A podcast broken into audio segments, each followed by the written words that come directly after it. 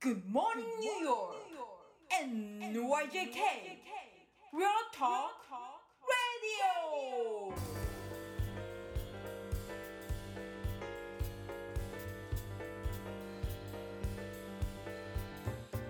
はい、皆さんおはようございます。田中慎太郎です。本日は、ニューヨーク私立大学工科校ニューヨークシティテック CUNY の機械工学工業デザイン学科のデパートメントチェア学科長を務めていらっしゃいます、中村雅人さんに、現在このコロナ禍にあるニューヨーク市内の大学カレッジの授業についてお話を伺っています。また、これからの教育がどうなっていくのかというお話も伺っていますので、ぜひお聞きください。私、中村雅人と申しまして、はい、ニューヨーク一律大学、シティユニバーシティオブニューヨークっていう、CUNYっていうね、CUNY ってCUNYとかCUNYとかっていうんですけど、そこの大学の、工科カレッジですね、テックカレッジで、アソシエイトプロフェッサーをやってる、中村雅人と申します。で、教えてるのはメカニカルエンジニアリングとインダストリアルデザインって言って、デザインとエンジニアリングを教えてる感じ。で、リサーチは、地球環境工学を教えてっていうか研究してるんですね。で、大学自体は、どちらかっていうと、こう、ものづくり大学とか、日本でいうものづくり大学とか、工業高校みたいな感じの雰囲気の大学で、パブリックスクールなんで、どちらかっていうと、マイノリティの、低所得者の人たちの移民の子供たちとかを、エンジニアとかテクニシャンになってもらうために、いろいろテクニックとか、ハンズオンスキルを教えてるような大学ですね。以前ちょっとお邪魔した時に、やっぱり結構なんか実地の授業が多そうでしたけど、今の時期ってどういうふうに授業されてるんですか？そうですね、実地が多くて、マシンショップで働いたりする、ラボですね、ラボワークがすごく多いんですけど、今現在コロナウイルスの状態だから、実地はなんかできないんですよね。で、ワークショップを開いたりして、不足な分を補うように僕らはしたいと思ってるんだけれども、まあでも、どちらかというと、今セメスターから、全クラスオンラインになったので、はい。オンラインで教えれるところは全部教えようという形になって、で、例えば来年再来年コロナウイルスがだいぶ収まって、で、みんなが学生が大学に集えるようになった時に、なんか補講とか補習みたいな形でワークショップという形で実地トレーニングをなんか何回かのワークショップに分けてやってあげるとか、そういうふうにすると、学生が、アソシエイトデグリーって2年間の、短大みたいなデグリーがあるんですけど、あれを取って2年間の最後でそれを取って終了したときに、それを、ワークショップをやってれば、就職も、補えるというかね、就職の時に、なんか実地のスキルないよね、やってないよね、教えてもらってないよねって言われて、採用されないっていう状態をなるべく少なくするために、なるべく来年の夏休みとか、もしウイルスがなくなったら、そういうワークショップとかも開いてっていうふうに考えてますね。じゃあ今、例えばもう少しで卒業だったような方たちっていうのは、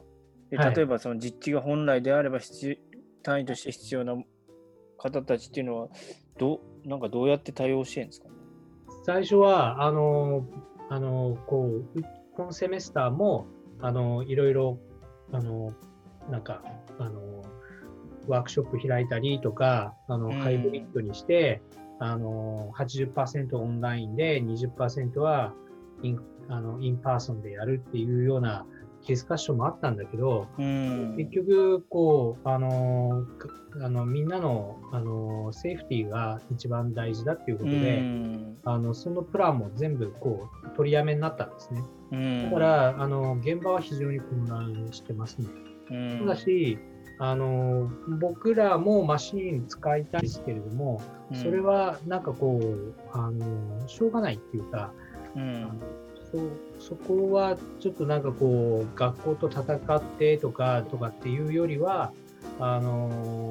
う安全第一にやった方がいいっていうことを重くに置いてるんで、うん、1年目でね、もう1年終わった人たち、学生さんたちは2年目はできない実験とかもありますけど、うんそれはしょうがないですね。戻ってきたとかアルムナイの方で将来長いべきようだったらね、アルムナイの人たちが、夏休みに戻ってきてもらってちょっとプロフェッサーと一緒にプロジェクトやったりとかって、スキルを戻してもスキルを学んでもらうとか、そういう考えがありますね。結構でもあれですよね、本当に科目というか学科によるでしょうけど、特に工学とかエンジニアリングなんて本当に多分考え方を変えて授業をしないといけなくなってますよね。そうですね。で、逆にね、僕今年の、7月から学科長をやらせてもらってるんですけど、はいはい、学科長会議とかで他の学科はね、いやもうハンズオンスキルがないとダメだから、なんとかプレキシグラスね、ガラスの壁作って、はいはい、マスクしてあれしてなんとかこうローテーションでマックスクラス6人にして入れてどうしてっていろいろやってんですけど、僕らはその製造業っていうかね、マニファクチャリングなので、こうなんていうのかな、もうそれがないともうこう始まらないっていうかねいう話なので、うん、もうそのコロナの最中にちょっとだけ来てもらって教えるとか、そんなレベルじゃないんですよね、うん、だからそういうふうに考えるんじゃなくて、今はオンラインをの足場を固めて、オンラインでできる可能性をもっともっともっとエクスプローラーして、マキシマムにね、テクノロジーを使い倒すっていうかね、例えば360デグリーのカメラとかあるじゃないですか。はいはいはいはい。で、そこ例えばそういうカメラをそのマシンショップに置いて、で、学生がバーチャルリアリティのゴーグルをつけて、で、マシンショップに来てもらったような形にして、なるべく実体験に近いような形で、実地のビデオを見てもらうとか、なんかテクノロジーを使い倒せば、結構なことできるんじゃないかっていう、そのオンラインの、試みをやれるチャンスでもあるんでね。っていうのは、こういう、そういうような、学科の性質だから、そのオンラインで授業を教えるってなったら、コロナがないとしてね、オンラインで我々もクラスやろうって言ったら、古い先生をはじめ、い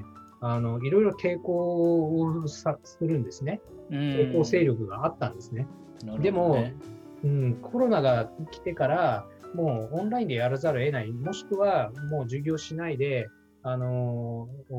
う教職員の首が飛ぶと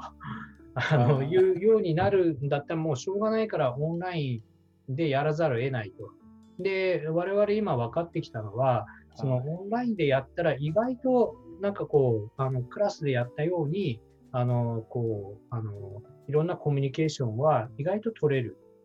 かなっていうのがあるので。で、逆にオンラインのこうメリットも分かってきて、そのビッグアドバンテージはやっぱり一番安全だっていうことですよね。それと、どこにいてもネットワークさえあれば、ネットさえあれば、つながってコミュニケーションできる、授業を受けれる、インタラクティブに話ができるっていうことを実感しだしてるんですね。だから、狭い、お家の中でまあ、子供とかね、兄弟とかたくさんいるような大きいファミリーですよ、移民の子供たちっていうのは。で、そういった中で子供たちがこうみんなオンラインで参加しててうるさいんだけども、こう家で勉強するっていうことにだんだん慣れてきてるし、意外とそのこう例えばこうスクリーンとかね、こういうふうに、例えばこれさっきの授業なんですけど、見えますか？はいはい、あ、見えます見えます。こういうふうになんかデスクトップのカメラを使ってこういうふうに書いとけば、あたかもまあ、ホワイトボードまではいかないけれども、まあ、こうディスカッションのプロセスが分かると。で、学生は何もこうノートを取らなくても、これのスクリーンショットを取ればいいだけで、楽だと。まあ、ノート取ってももちろんいいし、まあ、レコードしたかったらしてもいいんだけども、パソコンで。でも、まあ、そういうこう学校に行く必要がなくて、こう授業をまあ、コーヒー飲みながらでも聞けたりするし、ノートもこうやってスクリーンショットで撮って、宿題やエクササイズはウェブにアップロードすればいいだけだから、そういった意味ではこう土地に対する縛りがなくなってきてるんですよね。でね、もう一つがね、僕とかね、大学で教えたり研究したりとかっていう人と、もう一つね、役割がね、その学科を運営していくっていうことをやってて、はいはい、で学科を運営していく立場で言えばね、非常勤講師を採用するときに、ニューヨークはやっぱり人少ないんですよね。特にメカニカルエンジニアとかね、製造業、ニューヨーク強いわけじゃないから、はいはい、ニュージャージーとかに行けば、ちょっとは、ニュージャージー、コネチカットぐらいに行けば、いいエンジニアいっぱいいるんですけど、ニューヨークシティには、ファイナンスのプロフェッショナルはいっぱいいても、ね、マーケティングとかはいても、やっぱり、製造業のエンジニアとかはいないんですね。なるほど。で、非常勤講師とかアジャンクトプロフェッサーを雇うのに、やっぱ苦労してるんですね、我々も。で、そういった意味では、オンラインで授業できるっていうことになって、採用がね、ニューヨーク市内に住んでる人じゃなくても良くなったんですね。なるほどね。だから僕も現にここワシントン DC から授業やってますけど、そういうふうにこう東海岸でね、タイムゾーンが合えばね、あって本人が嫌じゃなければね、タイムゾーン違ってもね、まあ、例えば極端な話、日本から僕らの大学で教えてくれる人がいてもいいわけです。それとか西海岸のシリコンバレーでロボティックスやってる人、エンジニアをスカウトして僕らの学校で教えてもらうとかっていうのも、タイムゾーンさえこう嫌じゃなかったらできるようになるんですね。そうですね。それが大きなこうオンライン教育の流れになるかなと。要はその人がそのニューヨークにいなくてもいいと。で、ニューヨーク市のお金で、ニューヨーク州と市でお金出してやってる大学なんだけども、ニューヨークに住んでなくても来てもいいよっていうことができるようになってましたんですね。で、それは学生にとっても先生にとっても、いよいよこうなんかインターネット化して、その勝ち組と負け組っていうか、勝つ大学と負ける大学っていうか、質の悪い学校大学はどんどん淘汰されるし、オンラインでこういい授業をやってるとやっぱり受講者が住んでるところに限らず増えてくるんじゃないかなというふうに思ってますね。そうですよね。そうするとでもその場所を、まあ、もちろんね学科によってその全てをオンラインというかその、ね、実地の授業が必要なものももちろんねあるとは思うんですけど、そうするとなんかもう場所の概念がなくなると、例えばその、CUNYとかである必要もなくなってきますよね。そうそうそうそう、だからもう本当 YouTube で全部、学べたり、もっと言うと大学じゃなくてもいいっていうかね、Udemy とかオンラインのコースとかで全然構わないっていう風になってくると、大学の行く価値が問われてくるんですよね。だそれにうまく対応できるところが生き残ってくるんじゃないかなと。そう考えると今のパンデミックのシチュエーションは全然我々にとって避けては通れないことを今やってるので、今のうちにいろいろ失敗したり経験したり、オンラインの、メリットデメリット、アドバンテージディスアドバンテージをいろいろ経験しとくっていうのは、そのファカルティにとってもいいことだと思う。そういうふうに思ってますね。そうするとこれから例えばじゃあ大学という形が残っていくとした場合に、いい大学と悪い大学というか、先ほどおっしゃってたようになんていうんですかね、差っていうのはどういうふうにつけられていくと思われます？いや本当ね、そこポイントで、そのアンダーグラッドのレベルとかマスターぐらいのレベルだと、もうカリキュラムはどこもなんか似てきてる場合とかもあるので、すごい差が出てくると思うんですね。っていうのは本当に予備校みたいな感じでね、日本の予備校みたいにこの大学のこの先生、この科目についてはこの大学のこの先生の授業を受けますと、でこの科目についてはスタンフォードの何々学科の誰々先生の教え方がうまいからすごいから、この科目はそこの大学で受けますみたいな話になったら、コースごとにバラ売りしざるを得ないっていうかね、そういうような未来っていうのはちょっとイメージしますね。発信する方も無制限に発信できるじゃないですか。そうそうそうそう、今までは便宜上クラスルームがあって、どんなに大きくてもね、例えば200人とかの行動とかあるかもしれないですけど、それが今までもねオンラインでできたんでしょうけど、さらにそれみんなリミットというか、そういう制限が外れつつあるっていうところで、その物理的な制約がねなくなってくると、もう10人聞こうが10人学生がいようが100人だろうが1000人だろうが、もうコンサートみたいに日本武道館に1万人いるような感覚で、1万人の学生が一気に1人の講義を聞くみたいなね、リアルタイムでね、っていうのも可能だし、でティーチングアシスタントが宿題とかをね見てあるみたいな。そうか、そういう要素はありますよね。そうそうそう。だからそうするとね、今までそれこそ貧困層にいるからとか、もしくはその場所的に通うのが難しいとか、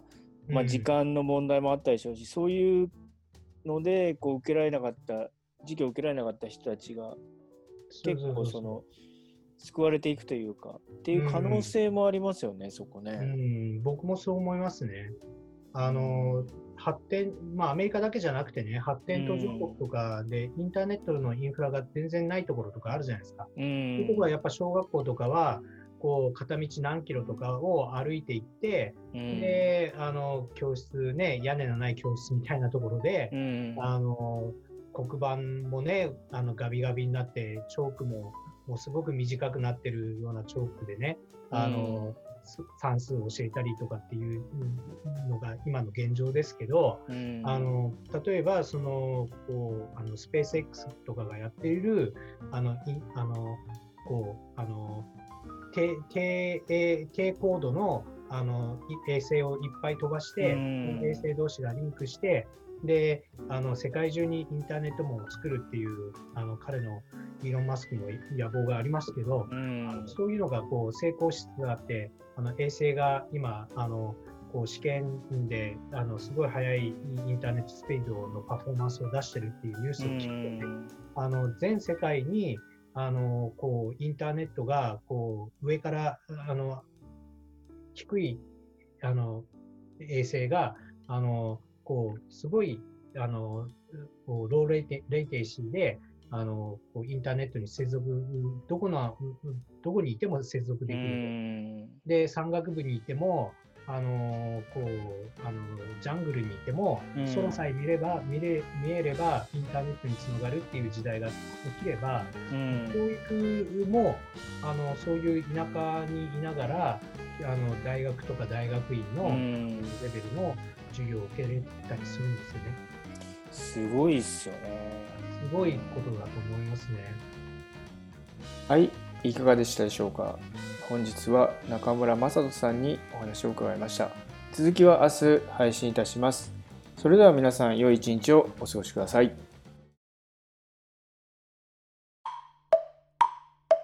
田中メディアラボ。